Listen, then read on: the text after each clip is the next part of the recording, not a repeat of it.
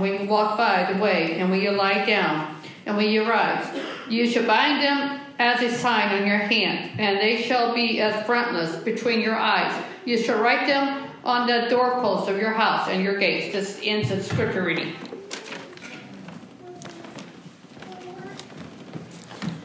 Thank you, Marie. Well, today we're, taking a, not really a side light, but a little step. Matt's been doing the Ten Commandments. We'll get right back to it. And this doesn't really go away because the actual part in the beginning, love the Lord your God with all your whole soul and mind, is what Jesus said when how do you honor all the commandments, right? That's what he said. But so as we think about this, I want I'm going to ask you a question. I want you to listen to this story and then tell me what your gut reaction is. Don't give me your you thought about it for five minutes, but instantly, what do you think?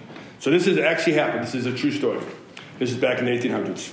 So a man named Adoniram Judson sent this letter to his soon-to-be father-in-law a couple months before he was in, before he was asking for his, his daughter's hand in marriage. He says, I, I have now to ask whether you can consent to part with your daughter early next spring to see her no more in this world. Whether you can consent to her departure to a heathen land and her subjugation to the hardships and suffering of a missionary life. Whether you can consent to her exposure to the dangers of the ocean to the fatal influence of the southern climate of India, to every kind of want and distress, to degradation, insult, persecution, perhaps a violent death. Can you consent to all this for the sake of him who left his heavenly home and died for her and for you, for the sake of perishing immortal souls, for the sake of Zion and the glory of God? Can you consent to all this in hopes of soon meeting your daughter in the hopes in the world of glory with a crown of righteousness brightened by the acclamations of praise which she shall resound to her savior from heathen sake though her means from eternal woe and despair? Now think about it. If you're a father and you have a daughter. This is the letter you get from your son-in-law soon to be son-in-law basically i'm taking your daughter away you'll never talk see or hear about it she's probably going to die miserably and what would your answer be now, after we've studied this passage, I hope the opposite is true, that your answer would be absolutely yes after we're done. Judge going, no. But so before we start, let's just get back to what, what is happening in, in Deuteronomy. So, what, what, has happened is Israel has, has been just got out of Exodus, and so what has happened? We know that God did the plagues, basically proved that He was more powerful than the Egyptians' God. He parted the Red Sea, He wiped out the Egyptian army. Then when they were supposed to go to the promised land, they sent the 10 spies, and the eight of them come back and goes, no way, we can't do it. And then God goes, all right, you're going to wander the desert for 40 years. Have fun. And now they've been wandering around, and they come back. And now Moses is reminding them with this passage, which, which Marie just read. And so we're looking at basically three things. Four starts with, I would tell you, it's called the reason. Five and six, verse five and six would be where our passion should come from. And then seven and nine would be the result of all this. And I, it's sort of, I feel like it's a block once you get four, five and six comes, and when five and six comes, so comes seven and eight. But as we start, the first thing we know is that this phrase in four is called the Shema. And it's very similar to sort of like like the Lord's Prayer for us. I mean, all the Israelites would have memorized this and learned this, and they would have repeated it, trying to remind them of, of what God has done for them. And as we start, when you think about it, the very first verse is, Hear, O Israel, the Lord our God, the Lord is one. And, he, and he's trying to once again say, I am the Lord I am it. I'm the most powerful. I am in charge. I've created all this beauty. I mean, he's reminding once again because the Israelites can look over their history and see all the things God has done. We can even go back farther because we're farther ahead in life. We know that God ultimately sends his son to die on a cross, right? That he suffers and dies after living a perfect life so that we can have a relationship with him. And the great thing about God is God doesn't need you. And you need to understand that God does not need you he, you do not exist in his world for him to have pleasure. You don't, he doesn't need you. But, but he wants you, which is a different thing. I need you to recognize as we're talking about this, you're not necessary for God's completeness. I know that's hard for us to hear in, in this American culture, but he doesn't. He doesn't need you. He's totally complete and joyful and happy with himself right now. But what he does is he wants a relationship with us. And he's reminding the Israelites here is what I've done. I've gone out of my way to, to make a world for you and to bring a place where I can bring you into my kingdom, to make you righteous. Now, if you truly understand that and get that, the next thing comes super easy. Because the next thing is that if that's true, then you should love the Lord your God with all your heart, with all your soul, and with all your might. and that I command you today shall be on your heart. When you think about that, if you thought about your life for one second, do you actually love God with all your heart, soul, and mind? Because here's what I've noticed in most people, including myself. Some of us are very cerebral, so we think everything with our heads. Some of us are, are a bundle of emotions, and it's all about how it makes us feel. Right? And so, if we could tie all those together, it would be incredible. But it would also mean that our lives were meaningless apart from God. Right? It means that when you saw that letter, and I have one daughter, four sons, so if I got that letter for Kyle, I'm like, yeah, get rid of her. Take. No.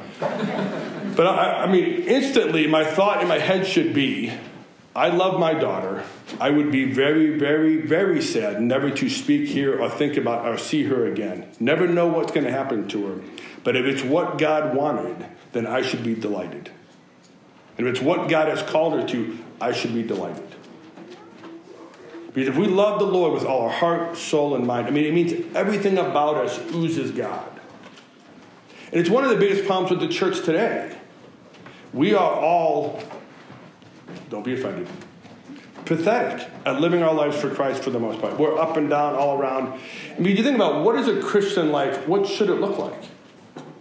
Like when you think about it, it should be a place where repentance is flowing all the time, where forgiveness is never not given.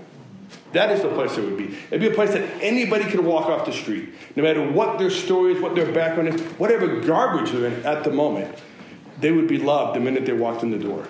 Not because of what they're bringing, but because of the fact that they're made in the image of God. And we love everybody because God loved us. And it's just interesting to think about as we do this because there's this great, there you go. I like youth, so this is the thing about youth. Top 10 reasons we're losing our youth. I just want to read you this. soon. The first one is the church is relevant. I know what you're thinking right now. That's dumb. No, but the fact is, church is so relevant, it's pointless. There's no, there's no truth behind it all. It's just relevant. It just makes us feel right. The next one is they never attend church to begin with. Like it's sort of on and off, on and on. You don't, you come, you don't go. It's Easter, I'll come. It's Christmas, I'll come. There's a Super Bowl, I'm not coming. And this is what how this is worded. They go, they get smart, which means they begin to people start acting like they're intelligent and actually communicating with them truths. And then they start going, "Well, my parents said," and I'm like, "That's not true." And then like, and then they start struggling. We send them out unprepared, unarmed. They don't know what they're talking about. They just get out there and then they hear this thing and they're like, "Ah, that sounds right," and then they're off and here they go. They lack community. And here's the thing they found better feelings. They go to a place that makes them feel closer to God. Because we're basing, if you base it all on feelings, right? They get tired of pretending. And, and this is the one that I think is so true of church in general. We are so full of hypocrites, and we're all hypocrites. I am a total hypocrite. Uh-huh. Just mark it down. I'm a total, I say things all the time and do the opposite, like we all do. But if we're not repentant, if we're not giving forgiveness, we truly are hypocrites. And you truly are walking a talk. You're not walking your talk. What you say is true, and what you're doing are opposite of each other. And no kid buys that, right? I love families like, I don't know, let's pick a thing that I don't deal with. Smoking. I'm not a smoker. But I love families when a kid smoke. Oh, this is a great one. So I have a kid I would deal with whose parents are weed smokers. Whatever opinion you have, great. and, and he smokes weed, the kid. And the parents are always getting mad at him for smoking weed. So finally he goes, You idiots, you smoke weed. And they're like, they're like Yeah, yeah, yeah, but we're not. but I mean, but that logic is what we do all the time with people, right? We're constantly arguing, here's what we need to do. I don't know I don't do it, but you need to do it because what God says. And when God says, love the Lord your God with all your heart, with all your soul, and with all your mind, literally everything about you oozes Jesus. And when you don't, what's your first reaction? Repent. Ask for forgiveness. Go say, I'm sorry. And then when someone comes to you, you want to give it. If you understand, because that's where we are. Somebody had to come and do that for us, which is Jesus, which is God, right? I mean, they had to do it. Israel's wandering around the wilderness 40 years because they're dumb like we are. Jesus is like, I'm not, God is like, I'm not, and I'll let you into the, promised land. And think about it, for 40 years they've been wandering around suffering because they refused to believe it in the first place. That this is what God wanted. We do it all the time with God's word. Don't believe what God is telling us. You don't actually believe the words of God will give you a joyous life. Because we don't like what it says.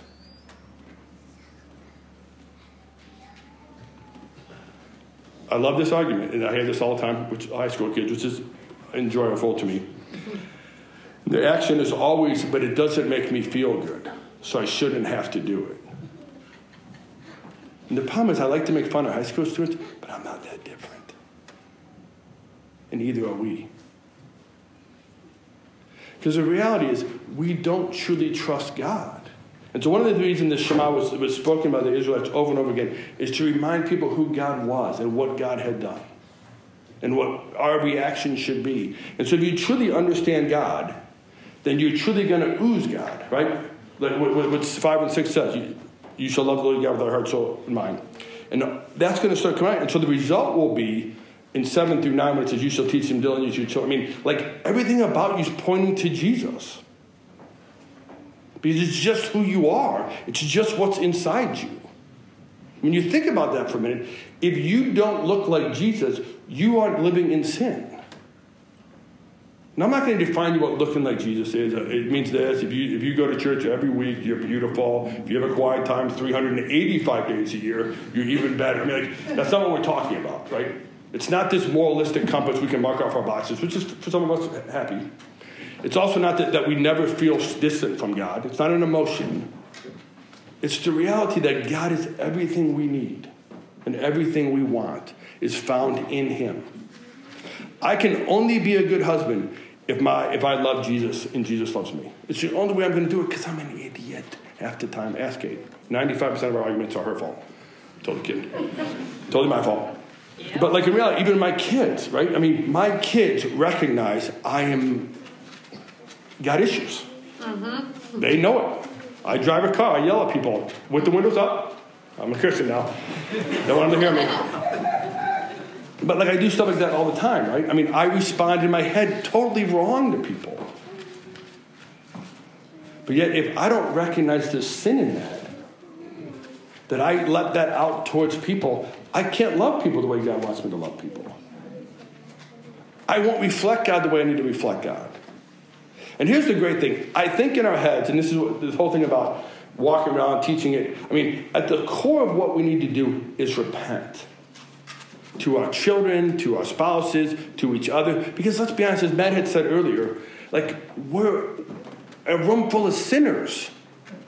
Amen. I mean, here's the, here's the truth. If I have not offended you yet, give me time.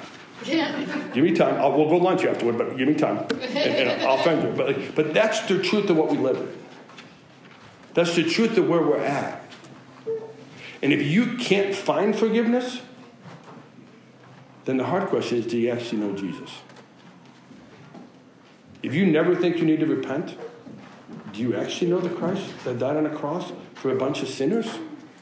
Or you had some nice little image in your head of what God is?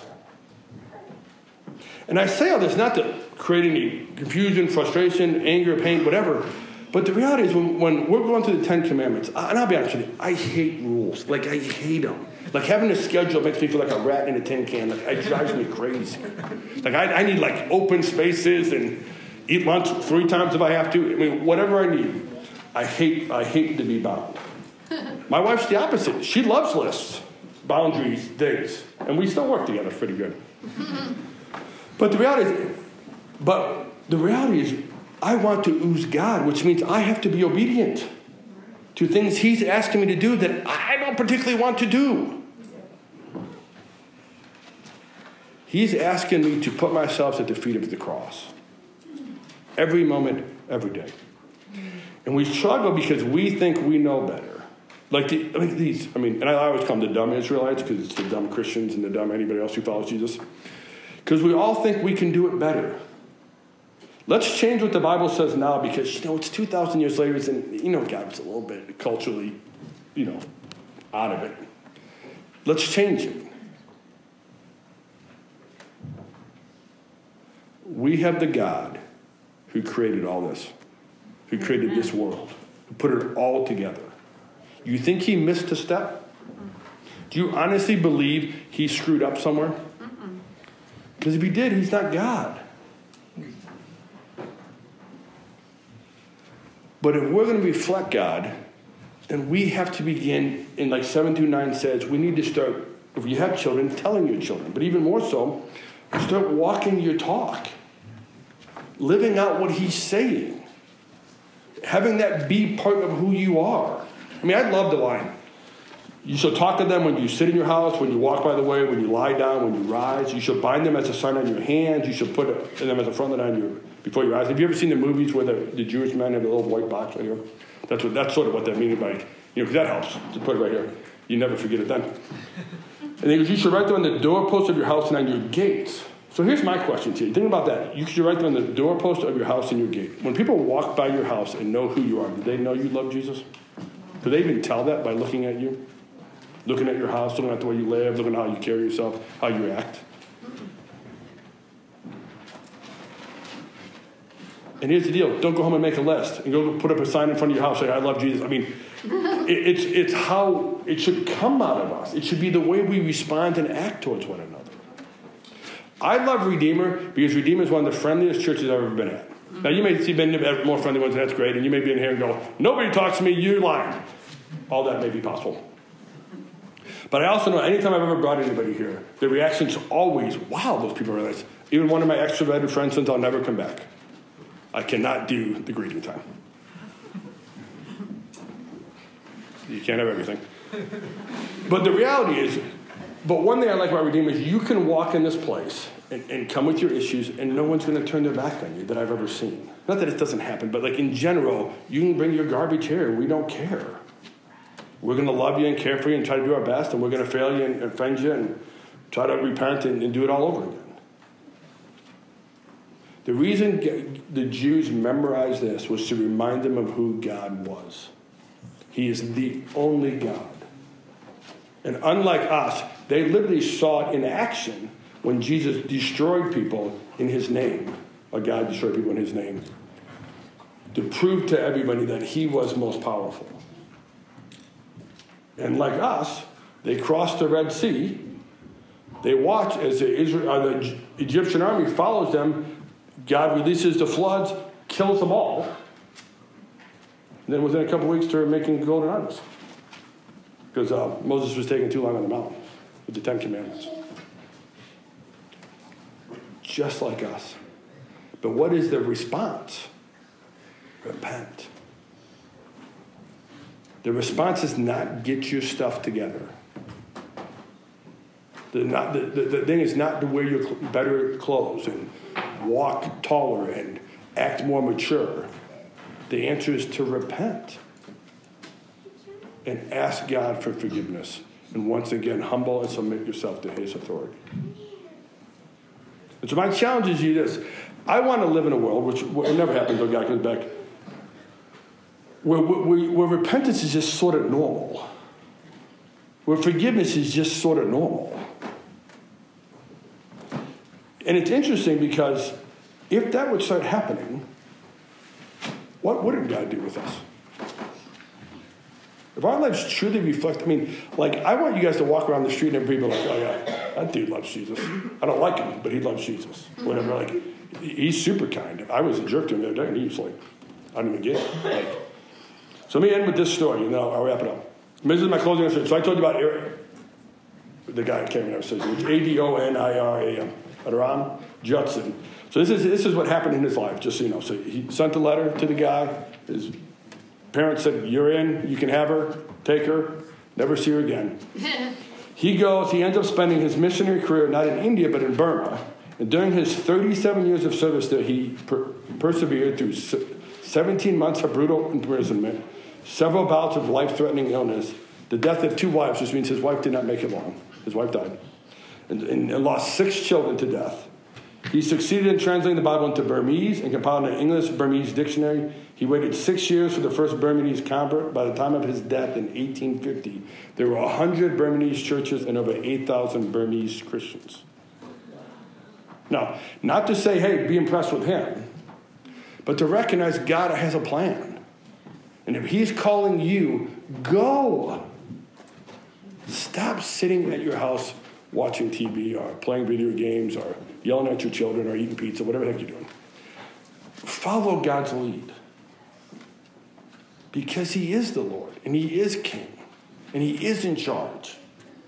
And you're not a mistake, right? You're not an accident. God has a plan for every single person sitting in this church and, and beyond. Don't be afraid to follow Jesus. And that means following his words and his commands. And it starts oftentimes by repenting to your children, to whomever. And I'll be honest with you, I'll wrap up with this. Most kids I know love their parents, though they talk trash about them all the time. And what they want more than anything from their parents is to be loved mm-hmm. and to know what's right and wrong. How are they supposed to get that if you don't show it? And how are they supposed to get that if what you're telling them isn't the way you live? Because that makes no sense. And it's no different than everybody you meet on the street, every friend you have. If you claim and hold the banner, I am a Christian, I am a born again believer, I gave my life to Jesus Christ who died on the cross, but yet your life is totally different, you just throw dirt on Jesus because it makes no sense. It's, it's illogical. Because what you're claiming isn't true. What you say is true isn't clearly the way you live your life. I've been married 30 years. Don't clap. It's all Kate's doing. I've been married 30 years. What would you do if you heard that I had three other girlfriends, six other families, and I never once spoke about Kate in public? What's your thought about my marriage? Not very good. Just like our relationship with Jesus.